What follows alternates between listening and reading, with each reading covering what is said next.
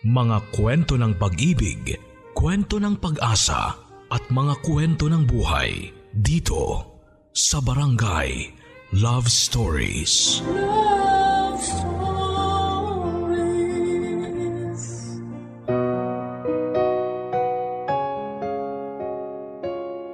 Masarap magkaroon ng taong tatawagin kang baby. Isang taong araw-araw na babati sa iyo ng good morning at good night. Nauso ngayon ang ganitong setup, yung sweet kayo sa isa't isa pero ang totoo ay wala namang kayo. Ikaw kapuso kakayanin mo bang magmahal ng isang tao kahit na ang relasyon ninyo ay wala namang label? Love is in the air. Ika nga ng dating kasabihan. Pero sa panahon ngayon ay hindi lang sa paligid nahahanap ang pag-ibig.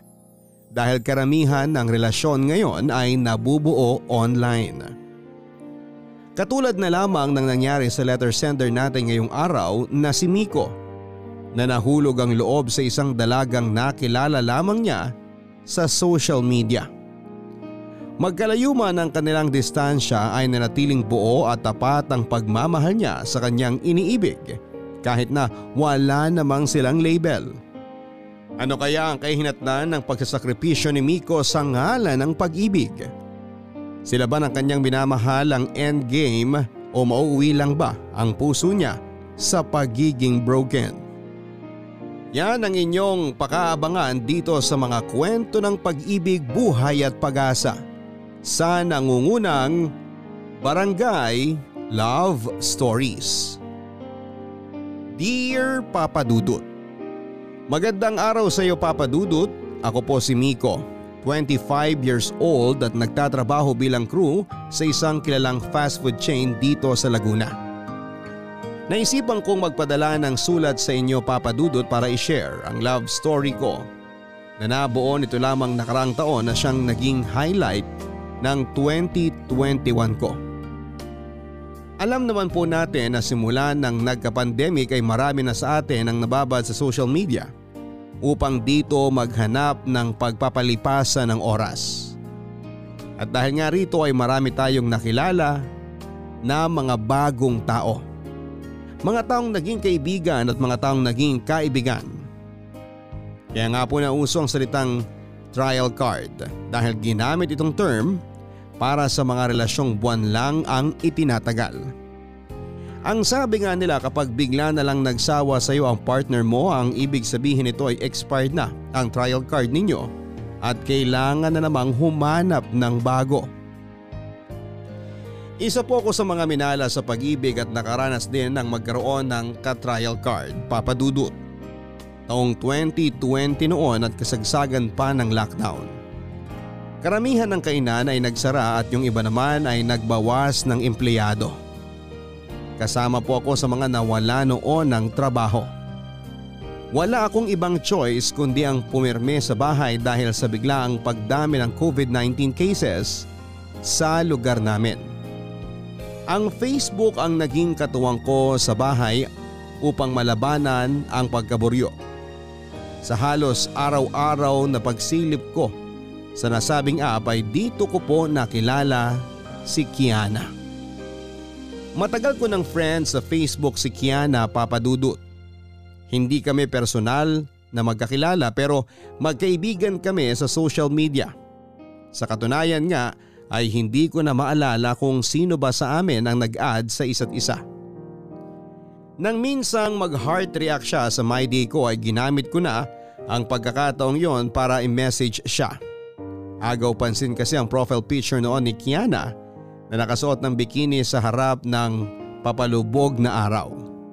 Agad siyang nag-reply sa hi ko at doon ay nagsimula ang aming kwento. Umabot ng mahigit isang buwan ang pag-uusap namin sa social media papadudot hanggang sa hindi ko na namamalayang nahuhulog na pala ang loob ko sa kanya. Inamin ko kay Kiana ang nararamdaman ko at nagulat ako nang umamin din siya na may gusto rin siya sa akin. Nanligaw ako sa kanya at matapos ang tatlong linggong panliligaw ay natanggap ko rin ang matamis niyang oo. Dahil bawal pang lumabas noon, ang bawat interaction namin ni Kiana ay sa pamamagitan ng video chat lang. Sa katunayan nga po ay sa video chat din ginawa ang aming first date noong nag-celebrate kami ng aming first monthsary.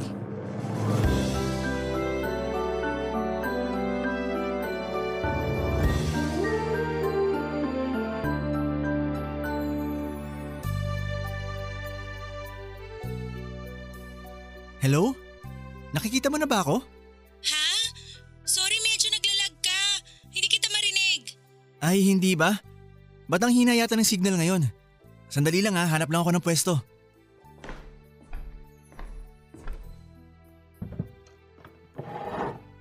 Oo ngayon, dinig na ba? Hello? Ayan, okay na.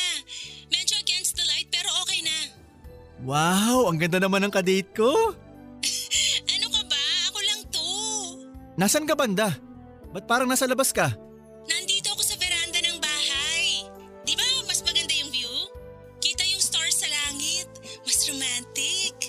Maganda nga. Pero mas maganda ka. ako, dito lang sa kwarto ko. Nakadata lang kasi ako eh. Tsaka mas malakas ang sagap ng signal dito. So ano namang dinala mo sa first date natin? Yung pagkain ba? Magtatabi sana ako ng ulam namin kanina. Kaso naubusan ako kaya bumili na lang ako sa labas. Hulaan mo kung ano. Ano ba?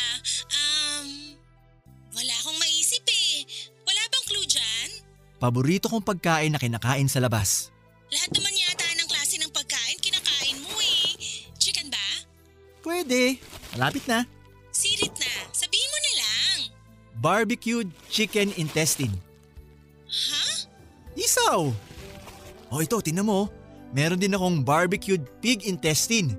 Sa Tagalog, inihaw na isaw ng baboy. Sinamahan ko na rin ng chicken skin tsaka madaming sauce. O di ba sarap?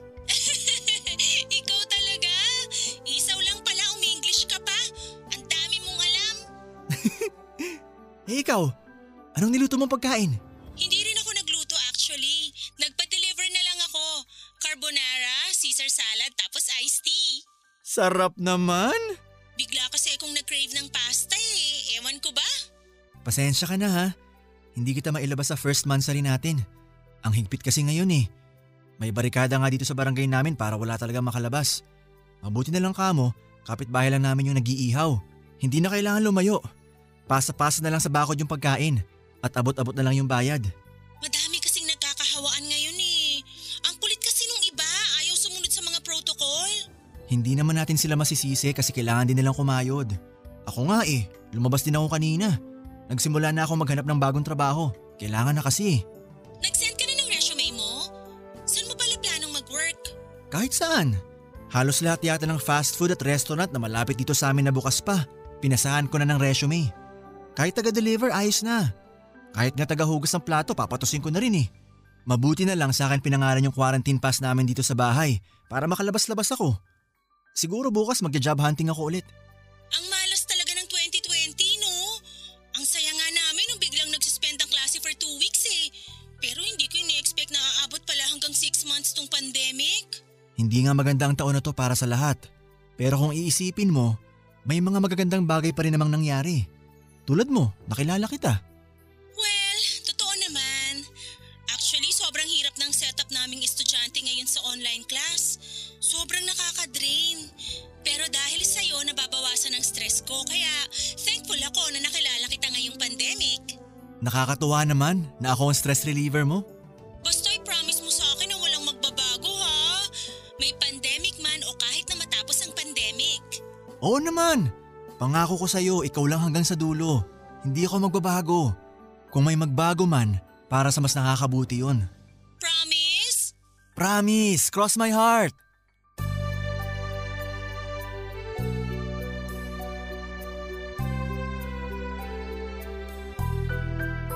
Ang nagustuhan ko kay Kiana Papadudut ay hindi siya snob.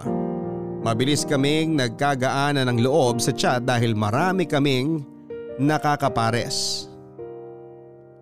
Mahilig siya sa PBA. Gustong gusto rin niyang manood ng mga action movies at higit sa lahat ay paborito niya ang fast food chain kung saan ako dating nagtatrabaho. Minsan wala nang sense sa mga topic na sinisimulan ko ay game na game pa rin siyang makipag-usap sa akin. May pagkakataon nga na napag-usapan namin kung alin ba ang nauna, itlog ba o manok. Sinasabayan niya ako ng puyatan kahit na may maaga siyang klase kinaumagahan. 21 years old pa lamang kasi si Kiana noon papadudot. Kumukuha siya noon ng Business Administration Major in Human Rights Resource Management. Sa Sampaloc siya nakatira at malayong malayo mula sa akin.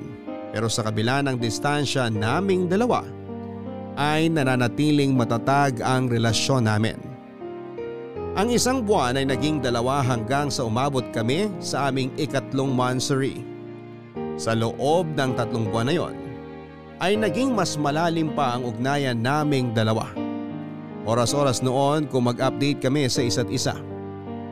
Gabi-gabi rin kaming magka-video call at sa totoo niya ay sabay pa kaming matulog habang naka-on cam. Ito na lang ang tanging nagagawa naming pareho bilang magjowa na napagkaitang magkita sa personal dahil sa pandemya. Pero sabi nga ng iba ang bawat kwento ay may katapusan. Ang dating araw-araw na usapan sa chat ay biglang lumamlam ang mga mabibilis na reply ay inabot na ng limang oras at ang tawag na agad na sinasagot ay biglang iniiwasan. Ang mga good morning at good night ay malimit ko na lamang matanggap. Kung hindi ako magchat-chat o tatawag kay Kiana ay hindi niya ako kakausapin. Napansin kong may mali pero natakot akong harapin ito papadudot. Hanggang sa isang araw ay hindi na niya binabasa ang mga messages ko. Hindi na niya tinatanggap ang mga tawag ko. Hindi na niya ako pinapansin. Bigla na lamang niya akong blinak sa lahat ng aking social media accounts. At sa isang iglap ay iniwanan niya ako sa ere nang walang paliwanag.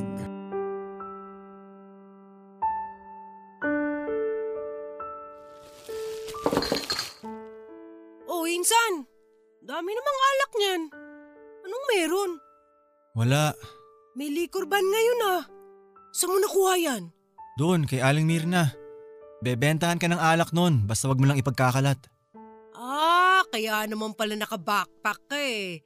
Iba rin, brainy ah. Ganyan lang ang diskarte dyan para makapuslit ng alak. Yun nga lang, doble ang presyo. Siyempre, in demand eh, kaya magmamahal talaga.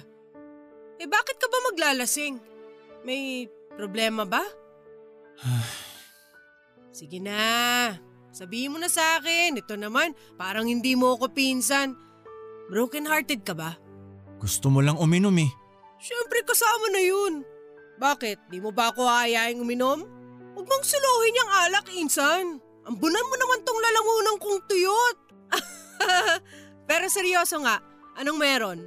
Nabanggit ko naman sa'yo dati yung tungkol sa kausap ko sa Facebook, di ba? Ah! Oo, yung bang ka, Kana? Kena? Hindi ko na maalala yung pangalan eh.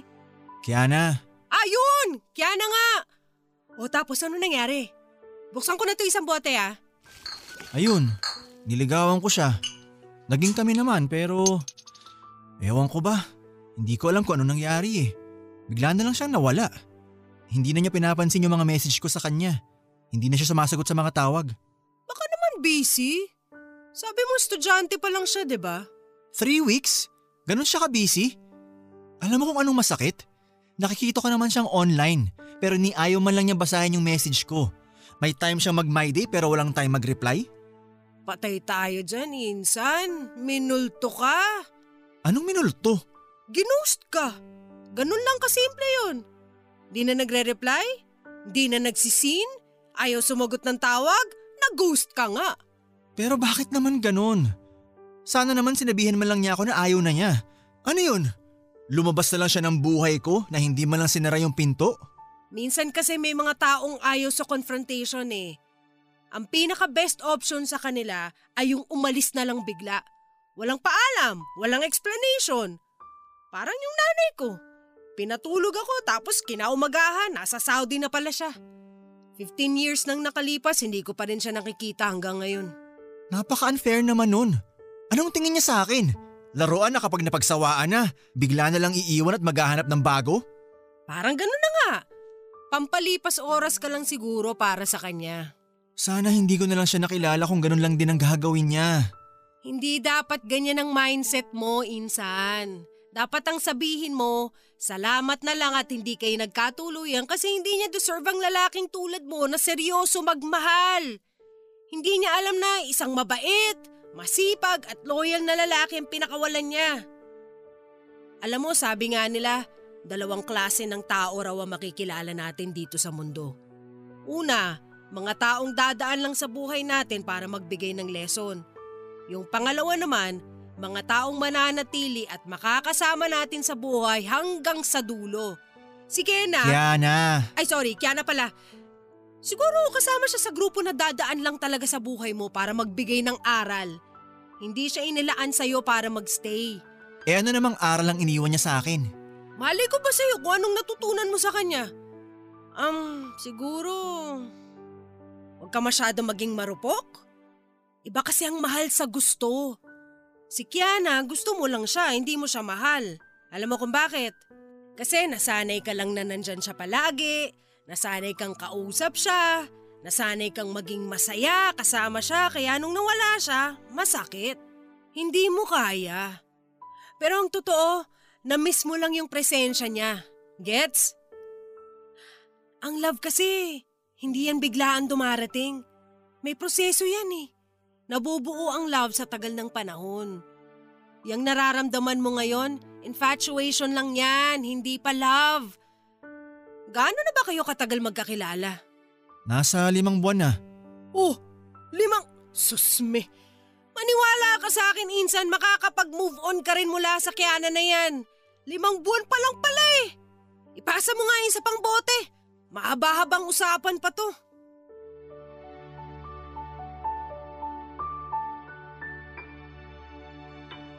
Papadudot sa unang linggo simula nung iwanan ako ni Kiana siguro ang pinakamasakit ng mga araw sa buhay ko.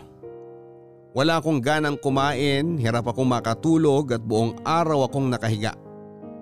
Ni hindi ko noon pinapansin ang mga text at chat ng mga kaibigan at pamilya ko. Para bang bigla na lamang akong nawala ng gana sa buhay nang iwan ako ni Kiana. Ang masakit dito ay hindi man lang niya sinabi sa akin ang rason kung bakit niya ako iniwanan. May kasalanan ba ako? Hindi na ba niya ako mahal? May bago na ba siyang gusto? Maraming katanungan sa isipan ko ang tumatakbo na tanging si Kiana lamang ang makasasagot. Sa mga sumunod pang linggo ay mas naging desperado akong kontakin si Kiana. Ang ginawa ko ay chinat ko ang mga kaibigan niya maging ang nanay niya upang kumustahin si Kiana. Gusto ko lang ng kasagutan para matahimik na ang puso't isipan ko. Hanggang sa isang mahabang message ang natanggap ko sa nanay niya na si Kiana mismo ang nagsulat. Ayon sa kanya ay iniwanan daw niya ako dahil nagkabalikan na raw sila ng ex-boyfriend niya. Dobleng sakit ang naramdaman ko noong malaman ko ang katotohanan. Papadudod sana ay hindi na lamang ako nagtanong dahil hindi ko rin lang pala kinaya ang natanggap kong sagot. Inakala ko noon na kapag nalaman ko na ang rason kung bakit niya ako iniwan ay may pagkakataon pa ako para ayusin yon.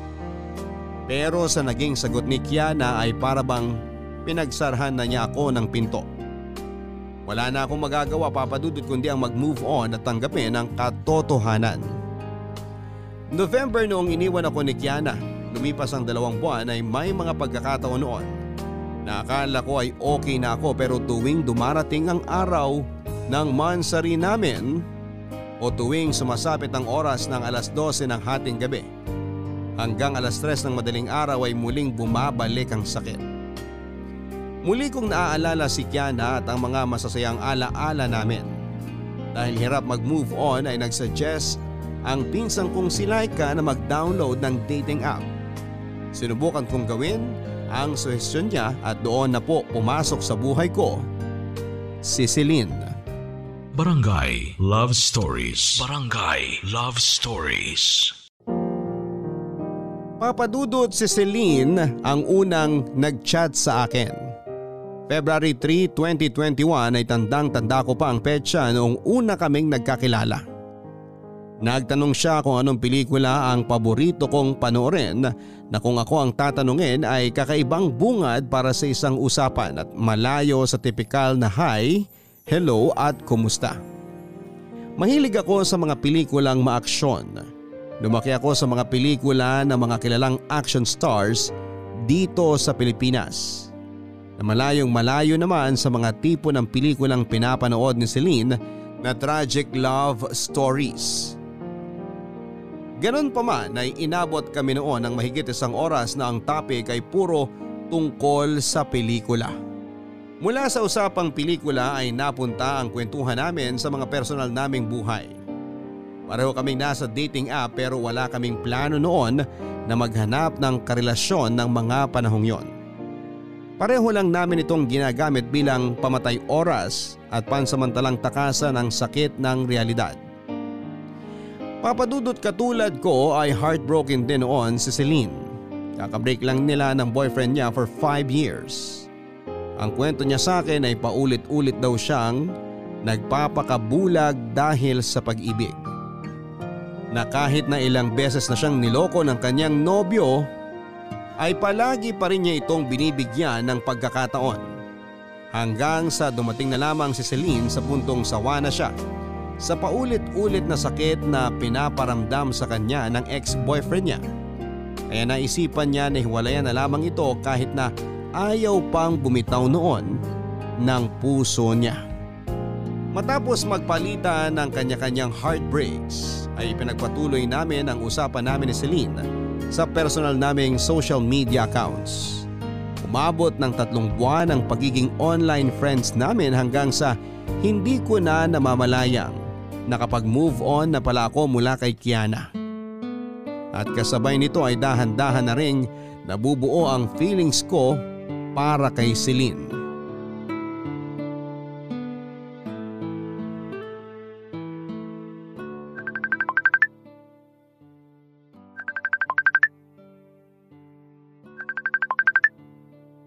Hello, Celine. Napatawag ka. Sorry, hindi ko nasagot yung call mo kanina. Nirisket kasi ng prof namin yung klase namin eh. Kaya nasa klase ako nung tumawag ka. Ah, ganun ba? Pasensya kung naabala kita. Hindi naman. Pero bakit napatawag ka kanina? Ah, wala naman. Gusto lang sana kitang kumustahin.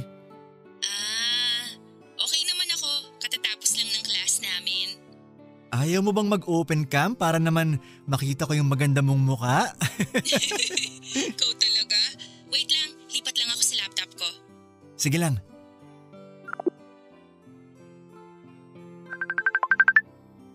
O ayan, kita na ba ako? Artista ba tong kausap ko? Ang ganda naman masyado. Ikaw talaga sobrang bolero mo. Pa-humble ka pa. Totoo namang maganda ka eh. Pero ayos na rin yung humble. Kaya kita nagustuhan dahil sa pagiging humble mo eh. Ha? Anong ha? Ano ulit yung sinabi mo? Meron ba? Yung last na sinabi mo. Ah, wala yon. Gusto mo ko? Tama ba yung narinig ko? um, wag ka sanang mau-awkward sa sasabihin ko Celine ha, pero ayun nga, parang napafall na yata ako sa'yo. Totoo ba? Oo eh. Pero wag mo nang isipin yon. Okay lang naman sa akin kahit maging friends lang tayo eh. Alam mo, alam kong nasabi ko nung unang pag-uusap natin na hindi ako naghahanap ng anything romantic nung nagkakilala tayo sa dating app. Pero sa paglipas ng mga araw parang, parang ako rin, nagugustuhan na rin kita. Ta- talaga? Gusto mo rin ako? Oo, So, pwede na ba natin gawing next level yung pagkakaibigan natin?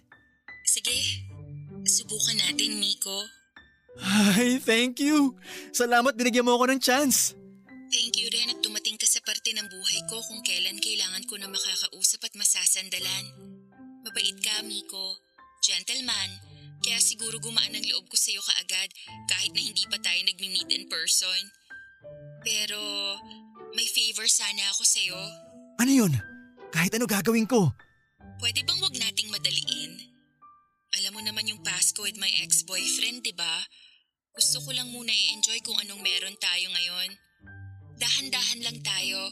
Let's just go with the flow. Hindi ka naman nagmamadali, di ba? Hindi. Hindi naman. Kung yan ang gusto mo, sige, walang problema. Promise, hindi kita mamadaliin, hindi kita ipipressure. Salamat sa pag-intindi. O sige na, prep pa ako sa next class ko.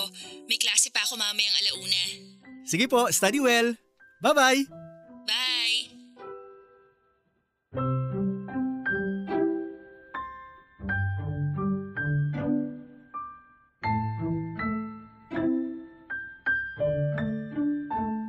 Papadudot malaki ang naitulong ni Celine upang makalimutan ko na si Kiana.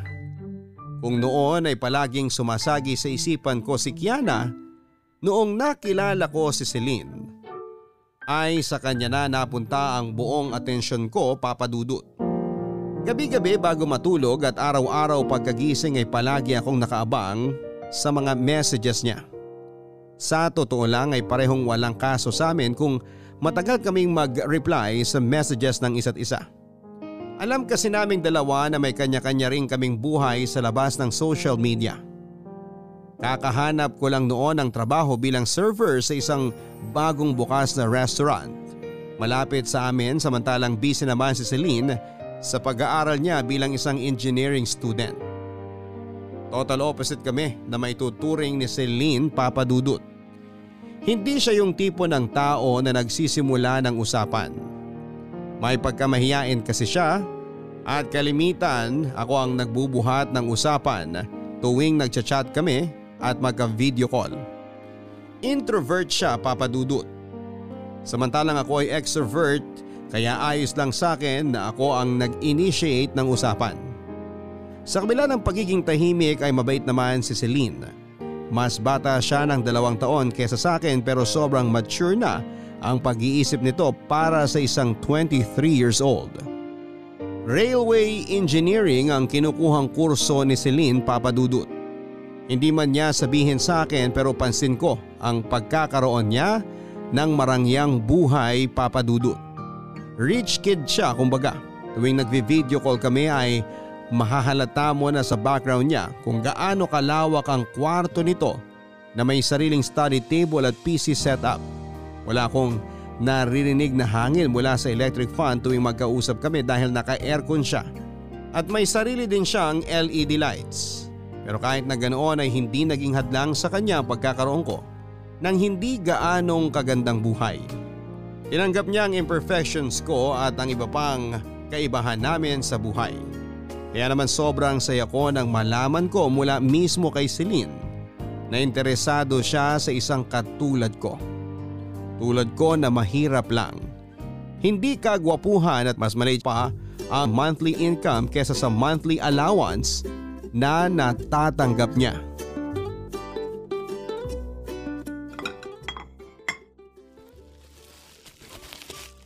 Oh, ayan. Uy! Ano yan? Akin ba yan? Merienda muna tayo. Isaw tsaka Betamax. Wow naman! Salamat Insan ha! Anong meron? Birthday mo ba? Wala namang espesyal na okasyon. Gusto ka naman libre. Ibang klase mga ngitian mo ngayon ah! Yang tataa! Sa atin lang to ha. Pero may bago na ako nakilala online. Bagong ano? Bagong chikakas? Girlfriend mo na? Hindi pa girlfriend. Siguro ano, um, MU? Ay nako! Ayan na naman tayo eh. Hindi ka pa natuto kay Kiana.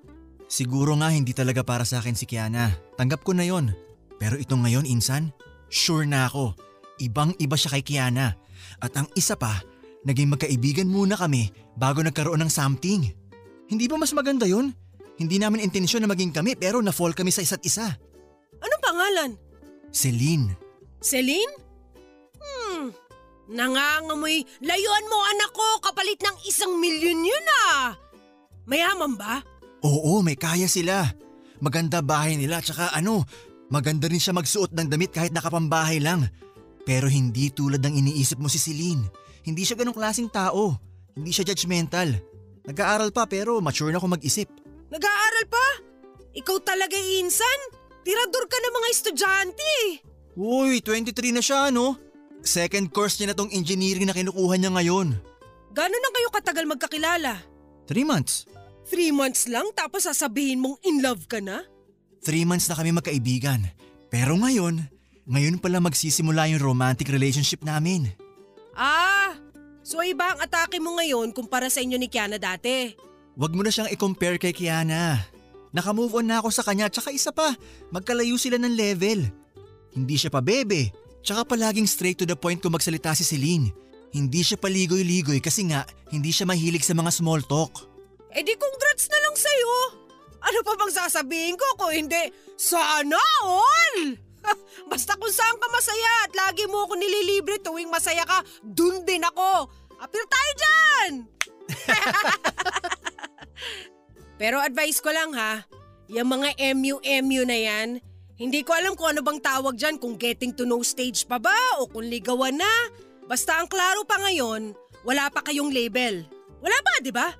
Oo, wala pa. Oh, wala pang label. In short, wala pa kayong commitment sa isa't isa. So ang advice ko sa'yo, huwag mong paikutin ang buong mundo mo sa kanya.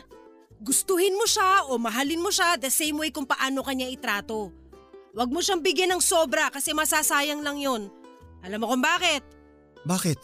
Kasi pag binigay mo lahat sa kanya at bigla siyang umalis sa buhay mo katulad ng ginawa sa iyo ni Kiana, walang matitira sa iyo.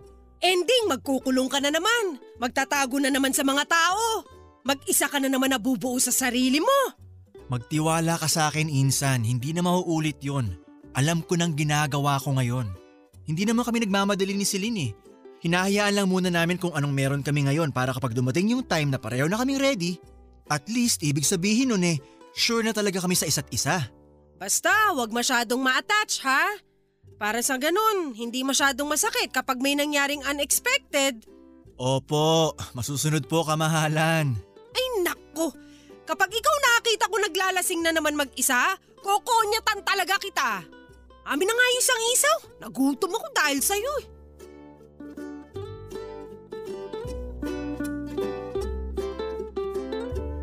Tama naman po ang punto ni Laika Papadudut. Ganon kasi ang ginagawa ko noon kay Kiana. Ibinigay ko ang lahat sa kanya at hindi ako nagtira para sa sarili ko. Ganon naman talaga kapag umiibig hindi ba? Lahat ng kaya mong ibigay ay ibibigay mo sa taong mahal mo. Yun nga lang sa maling tao ko pala inilaan ang puso ko. Siguro yun yung sinasabi ni Laika na aral na natutunan ko sa pagdaan ni Kiana sa buhay ko. Ang matutong mahalin ang sarili habang nagmamahal ng ibang tao. Masasabi kong healthy ang naging relasyon namin ni Celine Papadudut. Kahit na wala kaming label, hindi kami nagpupuyatan o sabay na natutulog habang magka-video call. Pareho din kasi kaming maagang nagigising. Ako para sa trabaho ko at siya naman ay para sa klase niya. Hindi ko rin ipinagpapalit ang oras ng pagkain at oras ng trabaho para lamang makausap siya. Kumbaga ay meron kaming sariling oras para sa isa't isa at may sarili rin kaming oras para sa personal naming buhay at mas nakakagaan ng loob ang ganong tipo ng koneksyon. Kahit na nasa Laguna ako at nasa Antipolo naman siya ay buo ang tiwala namin sa isa't isa. Umabot ng limang buwan na no label relationship namin ni Celine. Nang mga panahong yon ay medyo bumababa na ang kaso ng COVID sa Pilipinas kaya naman hindi na gaanong mahigpit ang mga otoridad pagdating sa pamamasyal at paglabas ng bahay. Doon ay nakapag-decide kami ni Celine na magkita sa unang pagkakataon. Nagplano kaming magkita sa araw ng kanyang birthday, November saktong isang taon mula nang iniwanan ako ni Kiana. Barangay Love Stories. Barangay Love Stories. Papadudot sobrang excited ko noon para sa nakatakdang pagkikita namin ni Celine. Para nga akong batang minamarkahan pa ang kalendaryo at binibilang ang mga araw bago ang aming meet-up. Pagdating ng November ay araw mismo ng kaarawan ni Celine ay nagkita kaming dalawa sa isang mall sa Pasay. Mas maliit siya kesa sa inaasahan ko pero wala itong kaso sa akin dahil cute pa rin naman siyang tignan. Bumagay nga ang height niya sa height ko dahil 5'9 naman ako. Ibang iba si Celine sa chat at video calls kumpara sa personal. Tahimik pa rin naman siya at malimit lang magsalita pero clingy siya in person. Nabanggit na niya dati na physical touch daw ang love language niya. Nung unang ang tagpo ng aming mata ay siya mismo ang unang yumakap sa akin. Hindi sa salita ng galing ang pagpapakita niya ng pagmamahal kundi sa gawa. Mahilig siya sa holding hands. Nangangagat pa nga kapag nakikipagkulitan siya sa akin. Sa first date namin habang namamasyal ay nakaakap siya sa braso ko. Ang araw na yon papadudot ay para bang magjowa na ang turingan namin sa isa't isa. Hindi naging awkward ang meetup namin kahit na kung tutuusin ay first time lang naming magkita. Para bang matagal na kaming magkakilala. Papadudot wala akong ibang ginawa ng araw na yon kundi ang i-enjoy ang oras na inilaan sa akin ni Celine na makasama siya. Sinulit ko ang bawat minuto na magkasama kaming dalawa ng personal. Ginawa ko ang mga bagay na matagal ko nang gustong gawin kasama siya. Dahil mahilig siya sa sunset ay plano ko sanang ipasyal si Celine sa dagat kaso nga lang dahil mahirap pa naman ang bumiyahe noon. Lalo na't wala namang kaming sariling sasakyan at takot ring lumayo si Celine dahil sa hindi pa naman tuluyang naaalis ang virus sa paligid ay naisip kong isakay na lamang siya sa Ferris wheel.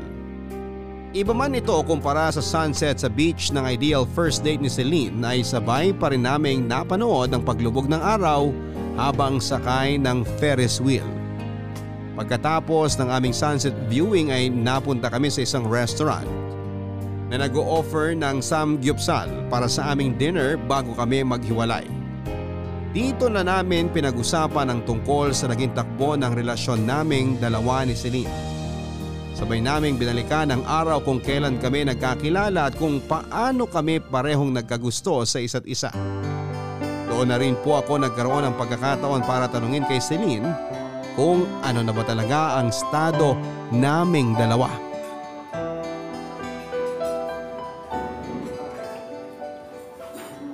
Ayan, kakainin ko na tong last piece ha.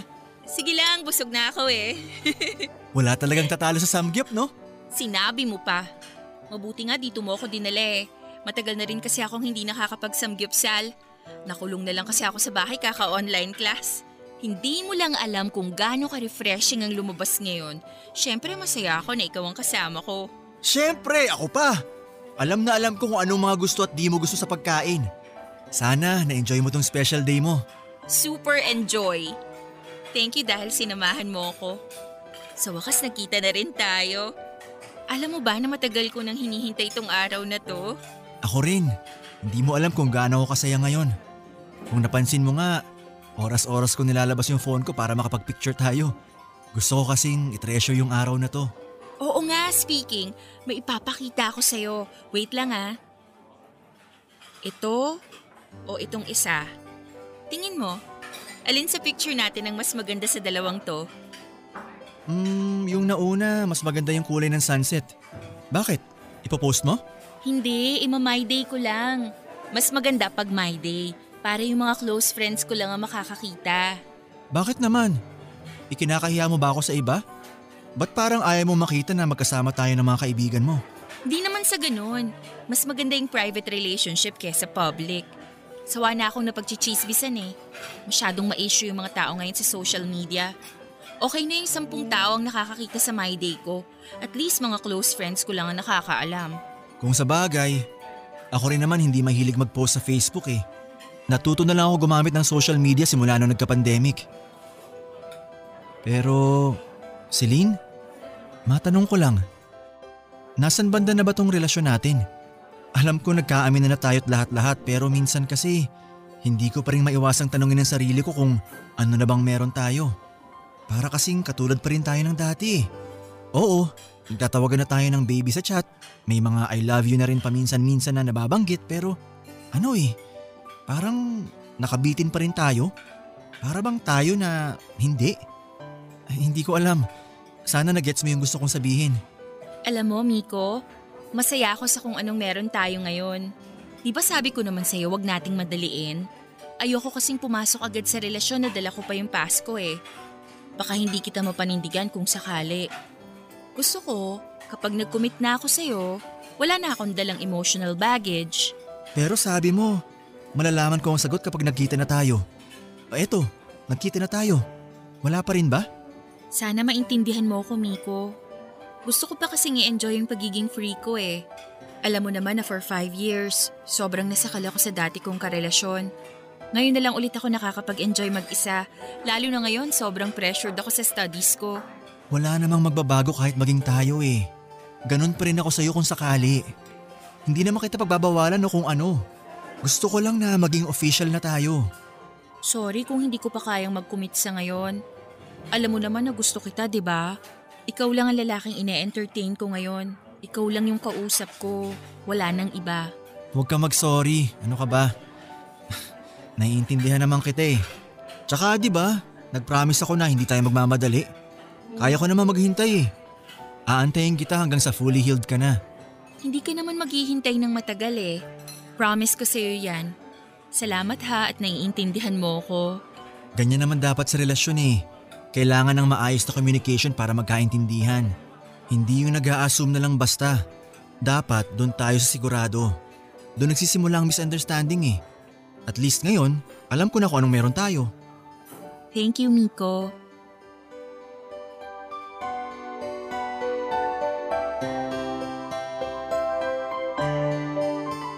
Aaminin ko papadudot na noong nasa talking stage pa lamang kami ni Celine ay may mga kaunting agam-agam pa ako kung totoo na ba ang relasyong merong kaming dalawa ni Celine.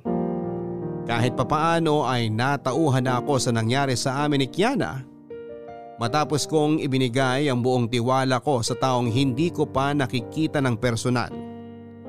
Pero nawalang lahat ng pag-aalinlangan ko noong nagkita na kami ni Celine. Doon ko na nakita ang hinahanap kong kasiguraduhan. Ipinaramdam sa akin ni Celine ang pagkagusto niya sa akin at ramdam ko ang pagiging sincere niya.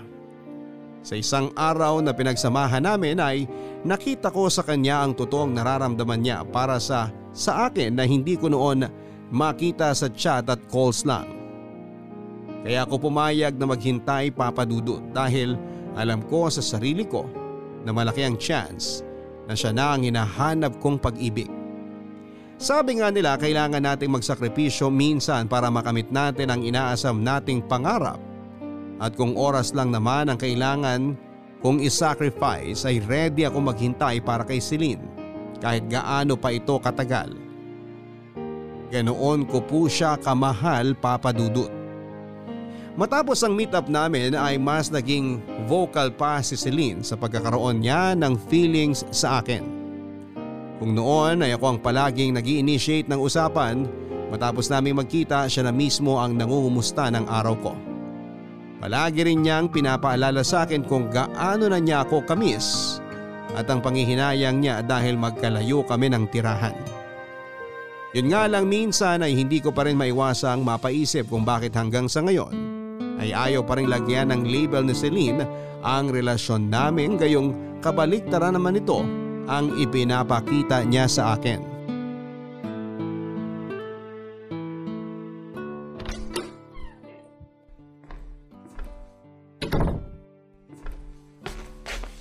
Uy!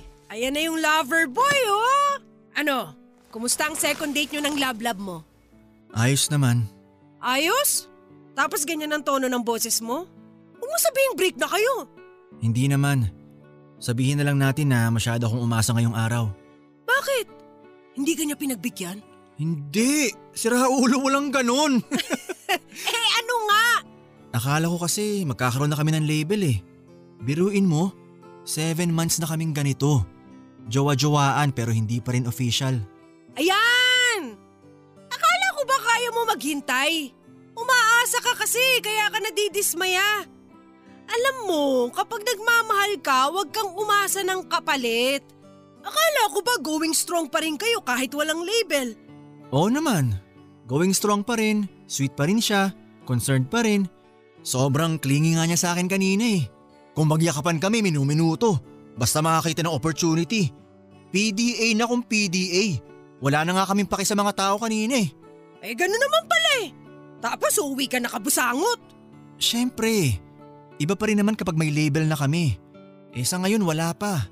Anytime pwede pang may mangyari. Kumbaga sa trial card, pwedeng i-cancel yung subscription anumang oras. Ewan ko ba sa inyong dalawa? Para kayong mga tanga. Yung mga nakikita ko sa pictures nyo, dinaig pa ang bagong kasal pero hindi ko rin talaga maintindihan eh kung bakit ayaw pa niyang bigyan ng label. Pareho kayong siraulo eh. Pati ako nalilito na rin eh. Hindi pa raw siya handa eh. Hindi naman sa pinag-overthink kita ha. Pero paano kung option ka lang pala kaya ayaw pa niya magbigay ng label? Gusto mo makakita ng lumilipad na sapatos? Joke lang! Ito naman di na mabiro oh. Alam mo na nga ang dami ko nang iniisip, dadagdagan mo pa. Paano makakatulog yan ngayon? Hulaan ko kung sino yung nag-text. Si Celine no? Oo, nakauwi na raw siya. Abot tenga ang ngiti. Sobrang rofak! Kanina bad mood lang pero ngayon ang umingiti na mag-isa, sira ulo nga! Wala eh. Nahulog ako ng malala sa babaeng to. Yan na lang yung panghawakan mo. Ina-update ka, kinakausap ka, tinatawag kang baby kahit pabiro, nakikipagharutan siya sa'yo. Mag-focus ka sa mga positive side na ipinapakita niya. Ikaw kasi masyado ka ring nege eh. Nag-iisip ka na agad ng masama kahit wala namang ganung nangyayari. Hindi mo rin kasi maiwasang mag-isip ng ganon eh. Siyempre, ang ganda niya. Tapos tinan mo naman ako. Kahit nakaayos na, parang mamamalengke lang. Tapos LDR pa kami. Ang hirap maging sigurado lalo na para sa akin. Kasi sobrang insecure ko sa sarili ko. Yung tipong hanggang ngayon nagtatanong pa ako kung anong nakita at gustuhan niya sa akin. Nasa tao kasi yan. Hindi naman lahat nagbabase sa panlabas na anyo. Hindi ko sinasabi na hindi ka gwapo ha, pero ang gusto ko lang sabihin, marami talagang gwapo dyan sa paligid pero tignan mo, ikaw ang pinili! Tsaka gwapo ka insan, ano ka ba? Magkamukha kaya tayo. Ewan ko. Bahala na. Alam mo, kailangan ulit natin ng alak. Masayang pag-usapan yung pagiging overthinker mo eh. Paiinumin mo ba ako? Ikaw dapat magpainom. Ikaw yung sad boy eh. Sindikato ka ata eh. O eto, bili ka. Tig isang bote tayo. Tig-isa lang? Ano ba yan? Sige, babawiin ko yan. Ito na, paalis na nga ako. Magsuot ka ng mask paglabas ha. Baka mag-uwi ka pa ng virus eh.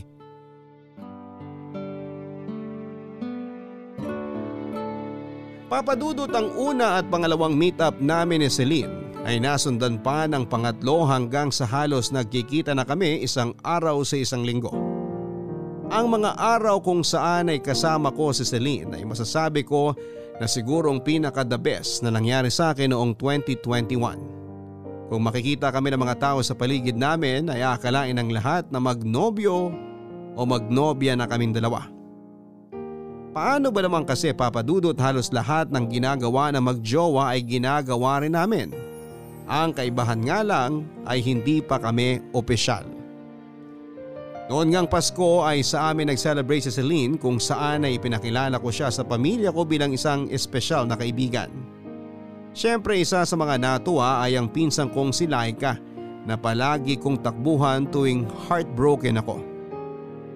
Pero naging vocal din naman si Laika sa pagkakaroon niya ng alinlangan sa totoong nararamdaman ni Celine sa akin lalo na't aware din siya na wala pa rin kaming label noon. Sa totoo lang papadudot ay unti-unti na akong nasasanay noon sa no label relationship namin ni Celine.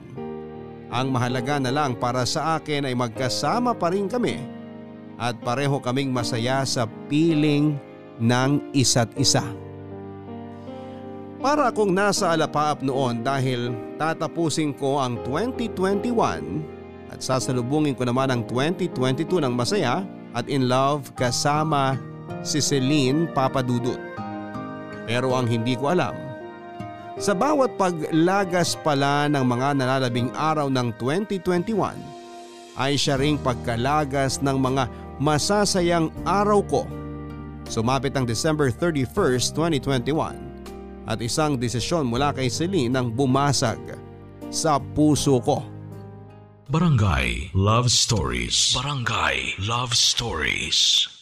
Halina't makinig sa sounds and stories of the Philippines. Tampok dito ang mga kwentong bayan na isinalin at muling isinalaysay ng GMA News and Public Affairs Digital at Spotify Studios. Sundan at pakinggan ito sa Spotify.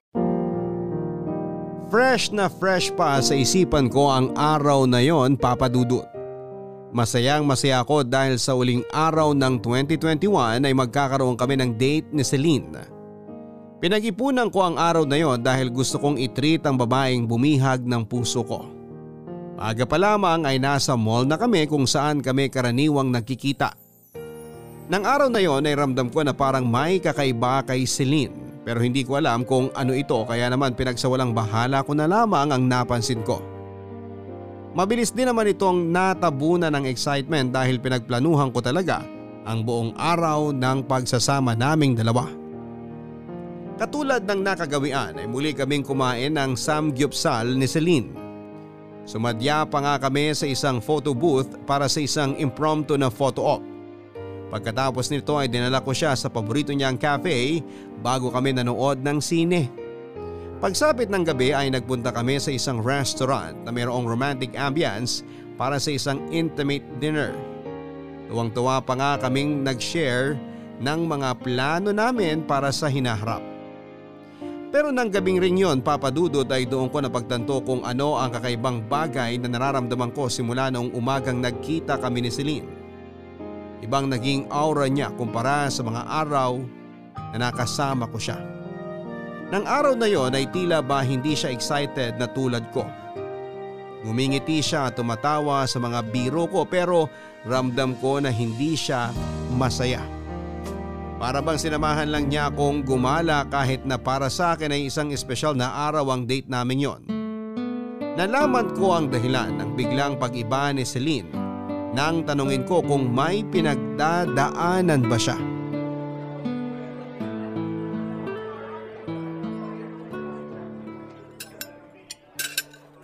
Masarap ba? Oo, masarap naman. Pero bakit parang wala pa masyadong nababawas sa plato mo? Gusto mo bang mag-order ng iba? Hindi na. Medyo busog pa kasi ako eh. Madami tayong kinain kanina eh. Kanina ka pa kasi busy sa phone mo. Di ka tuloy makakain ng maayos. Kachat ko kasi si mama. Busy na sila ngayon sa bahay eh. Alam mo na, naghahanda para sa medianoche. Hinahanap ka na ba nila? Hindi naman. Kinukumusta lang ako, tinatanong kung anong oras ako uuwi. Sabihin mo lang kung gusto mo nang umuwi ha. Para ihatid na kita sa sakayan. Okay. Pero enjoyin na lang natin tong moment. Wala namang problema kung late ako umuwi eh. Wala rin naman akong gagawin sa bahay. Okay ka lang ba? Ha? Bakit mo naman natanong? Eh kasi parang napapansin ko lang, kanina ka pa wala sa mood. Bakit mo naman nasabi? Hindi kaya. Hindi mo ba na-enjoy yung araw na to? Alam mo, Miko, wala nang mas best pa kundi tapusin ang 2021 na kasama kita. Kau talaga kung ano-anong iniisip mo. Ah, ganun ba? Pero nga pala, total nabanggit na ang end of 2021. May gusto lang sana akong sabihin sa'yo. Talaga? Ano? Ah, gusto ko sana na itigil mo na yung paghihintay mo sa akin. Ha? Anong ibig mong sabihin? Naghihintay ka na magka-label tayo, di ba? Tigil na natin yung pag-aantay. Kasi feeling ko, hindi pa natin makukuha yun sa ngayon. Pero, bakit? Naisip ko kasi na until now, hindi pa ako handa. Hindi ko pa kayang magpatali sa isang relasyon. Nico, ine-enjoy ko pa kung anong meron ako ngayon. Gusto ko yung nagagawa ko ang lahat ng gusto kong gawin nang hindi nag-iisip kung may boyfriend ba akong ma-offend o magagalit. Gusto kong magdesisyon ng para sa akin lang at hindi para sa dalawang tao. Kapag nag-commit ako sa isang relasyon, hindi ko na magagawa ulit lahat to. Hindi naman ako nag expect na magkaka-label tayo agad. Di ba nga promise ko sa'yo na aantahin kita? Celine, mag-aantay ako kahit gaano pa yan katagal. Pero yun nga ang problema ko eh. Hindi ko totally ma-enjoy ang pagiging solo ko kapag iniisip kong may taong naghihintay para sa akin. Paano kung abutin ng isang taon yung paghihintay mo? Ayoko kitang ikulong sa isang relasyon na wala namang label. Ayokong ikaw ang mag-suffer dahil lang takot akong mag-commit. Ayokong gawin yun sa'yo. Ayaw mo na ba sa akin? Gusto kita. Wala namang nagbago sa nararamdaman ko for you. Pero hindi pa talaga ako ready. Gusto kong salubungin ng 2022 with a fresh start. Gusto ko munang hanapin yung sarili ko nang sa ganon. Kapag buo na ako, buo ko na rin maisishare ang sarili ko sa'yo. O sa kahit kanino man. Kaya kong gawin yon. Isang taon? Kaya ko magantay ng ganun katagal. Celine, please, wag naman ngayon. Nico, space lang ang hinihingi ko. Bigyan natin ng isa't isa ng pagkakataon na makakilala ng iba. Hindi naman kita inaalis sa buhay ko eh. Pero kung... Kung makahanap ka ng iba na mas deserving kesa sa akin, mas matutuwa ako. Kesa naman sayangin mo yung oras mo sa paghihintay sa akin. Di mo na mamalayan. Dumaan na pala yung tao na para sa'yo. Pero ikaw na yung taong para sa akin. Nico, please. Okay. Okay. Kung yan ang gusto mo, wala naman ako magagawa eh. Hindi kita mapipilit.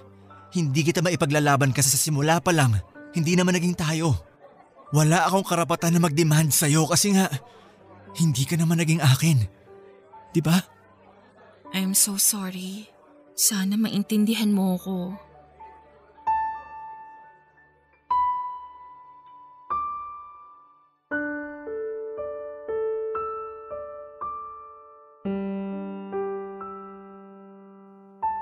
Papadudot ng gabing yon ay umuwi akong durog ang puso.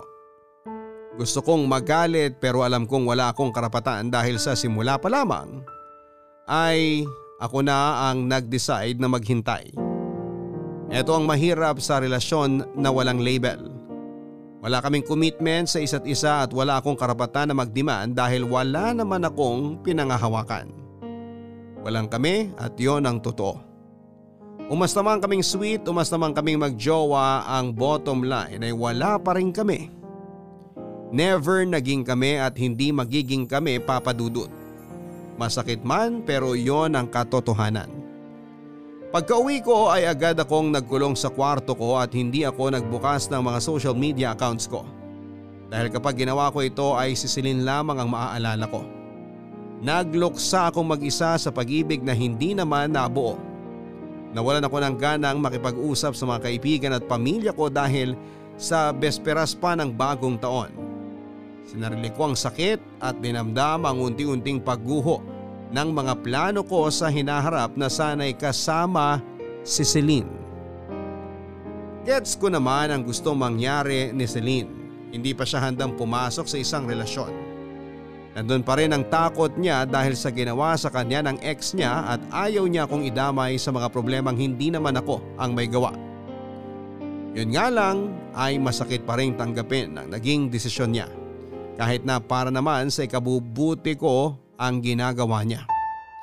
Hindi nagtagal ay napansin din ni Laika ang pagiging mailap ko sa kanila.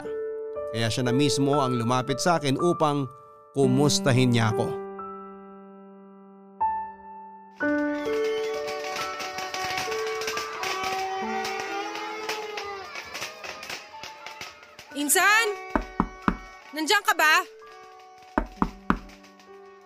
Kapag hindi ka sumagot, papasok na ako.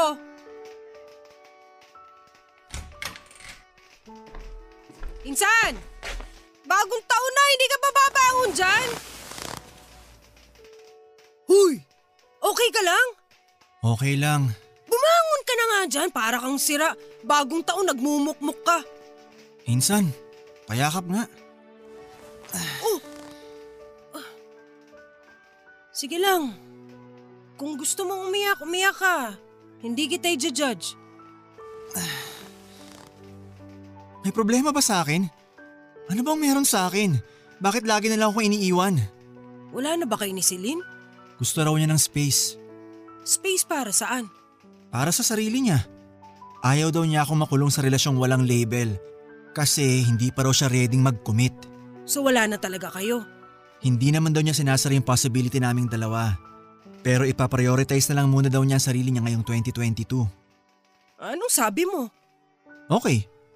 Kung yun ang gusto niya, ibibigay ko. Eh ikaw, anong gusto mo? Alam mo na yun eh. Kailangan ko pa bang sabihin kung anong gusto ko? Ang ibig kong sabihin, ano na ang gusto mong mangyari ngayong alam mo na kung anong gusto niya? Ewan ko. Hindi ako makapag-isip ng maayos ngayon eh. Wala kang maisip kasi ang buong focus mo ay nasa kanya. Hindi mo binigyan ng atensyon yung sarili mo eh. Oo, love is selfless pero minsan, kailangan mo ring mahalin ang sarili mo. Di ba nga sabi ko sa simula pa lang, huwag mo siyang gawing mundo mo. Hindi ko naman ginawa yun eh. Anong hindi? Tignan mo nga itsura mo. Nagkakaputo ka na sa labas tapos nandito ka't nag-e-emote. Sa tingin mo anong ginagawa ni Celine ngayon? Malamang nakapag-post na yun ng selfie na may hashtag na New Year, New Me. Eh ikaw, hashtag sawi. Iba kasi yung nararamdaman ng iniwan sa nararamdaman ng nang iwan eh. Magkaibang level ng sakit yun. Hindi ka iniwan insan. Ibinigay lang sa'yo ni Celine yung label na hinihingi mo. Anong klase ng label? Friends. Na may konting romantic feeling pero hindi pa formal. Nagkakaganyan ka kasi ginawa mo naman ang lahat. Nagbigay ka ng sobra-sobra para sa kanya dahil umaasa ka sa ibibigay niyang commitment. Nag-expect ka kasi. Huwag na tayo maglokohan kahit sabi mong kaya mo maghintay ng matagal, alam kong araw-araw mong hinihiling na maging kayo na. Pero kahit magtatatambling ka pa dyan o lumuhod ng patihaya, never mong mapipilit ang isang taong hindi pa ready. Kung gusto mo talagang maghintay, tanggalin mo lahat ng expectations mo para hindi ka nasasaktan ng tulad sa nararamdaman mo ngayon. Ang sakit mo naman magsalita. Support ang kailangan ko ngayon. May sugat na nga ako sa puso. Binubuhusan mo pa ng alkohol. Kailangan yun para gumaling agad yung sugat-sugatan mo. Kilala mo ko insan, prangka akong tao. Hindi ako sanay sa plastikan. Saasampalin talaga kita ng katotohanan. Kaya kapag hindi ka tumayo dyan para tikman yung niluto kong spaghetti at epic fail na Graham float, itong chinelas ko talaga isasampal ko sa'yo. Oo na, bababa na ako. Hindi ko ini-invalidate yung nararamdaman mo ngayon ha. Ang gusto ko lang mangyari, tumayo ka dyan at salubungin mo ang bagong taon.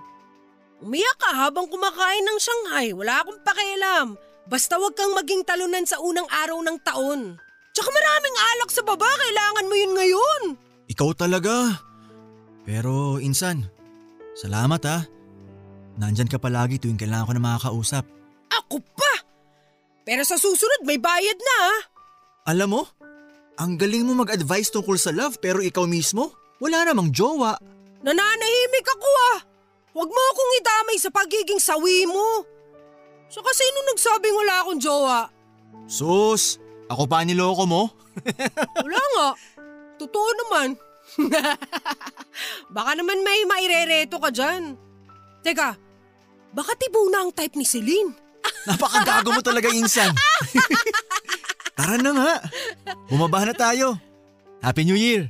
Happy New Year din!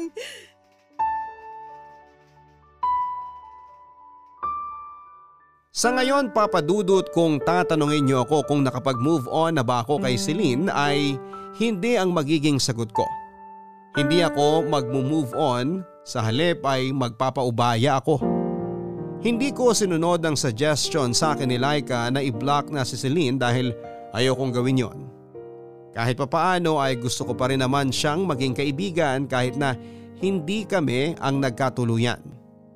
Ang ginawa ko na lamang ay pansamantala akong nag-deactivate ng social media at naisipan kong magpahinga mula rito para sa ikakapanatag ng isipan ko. Nag-focus na lamang ako sa trabaho at gumawa ng goal para sa sarili ko ngayong taong ito.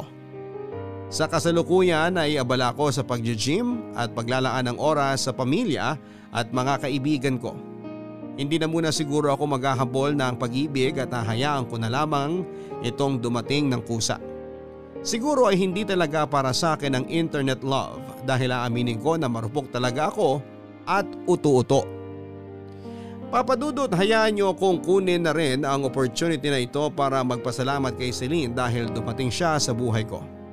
Hindi man maganda ang naging pagtatapos ng kwento naming dalawa ay hindi ako nagsisisi na nakilala ko siya.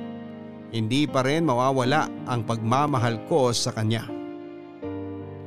Alam kong hindi ako ang priority niya ngayon pero gusto kong malaman niya na nandito lamang ako. Hanggang ngayon ay miss ko pa rin siya sobra. Para kay Celine hindi kita i-message o magpaparamdam sa iyo dahil alam ko na kung nasa ang lugar ka ngayon ay hindi na ako maghihintay pero lagi mong tandaan Celine na nandito pa rin ako. Hanggang magbukas ang pinto para sa iyo. Pero sana kung uh, kailan handa ka na, may chance pa. Yun lang po at maraming salamat Papa Dudut sa pagbabahagi ng aming kwento ang inyong forever kapuso at kabarangay, Miko. Thank you Miko for trusting Barangay Love Stories na ibahagi ang iyong kwento ng buhay at pag-ibig para sa ating mga kapuso. Tama ang sinabi mo, mahirap nga ang pumasok sa isang relasyon kung walang kasiguraduhan. Pero ganun talaga ang love, isa itong sugal. May uuwing panalo, may uuwing talo. Kaya palagi niyong tandaan na huwag ninyong isugal ang lahat. Magtira kayo para sa sarili ninyo para hindi kayo maiwang zero. Para sa kabarangay nating si Miko maraming pinto ang nasa paligid lang na soon ay maaring magbukas para sa iyo. Malay mo ay may kumakatok na pala dyan sa tabi. Hindi mo lang napapansin kasi nga ay nakafocus ka sa pintong nagsara na at hindi mo sigurado kung pagbubuksan ka pa. Find new opportunities hindi lang sa love kundi maging sa career at sa future mo. If you fail, learn and then move on. That's part of growing as an individual. Hanggang sa muli ako po si Papa Dudut sa mga kwento ng pag-ibig, buhay at pag-asa dito sa Barangay Love Stories number 1. Mga kwento ng pag-ibig, kwento ng pag-asa at mga kwento ng buhay dito sa Barangay Love Stories. Love Stories.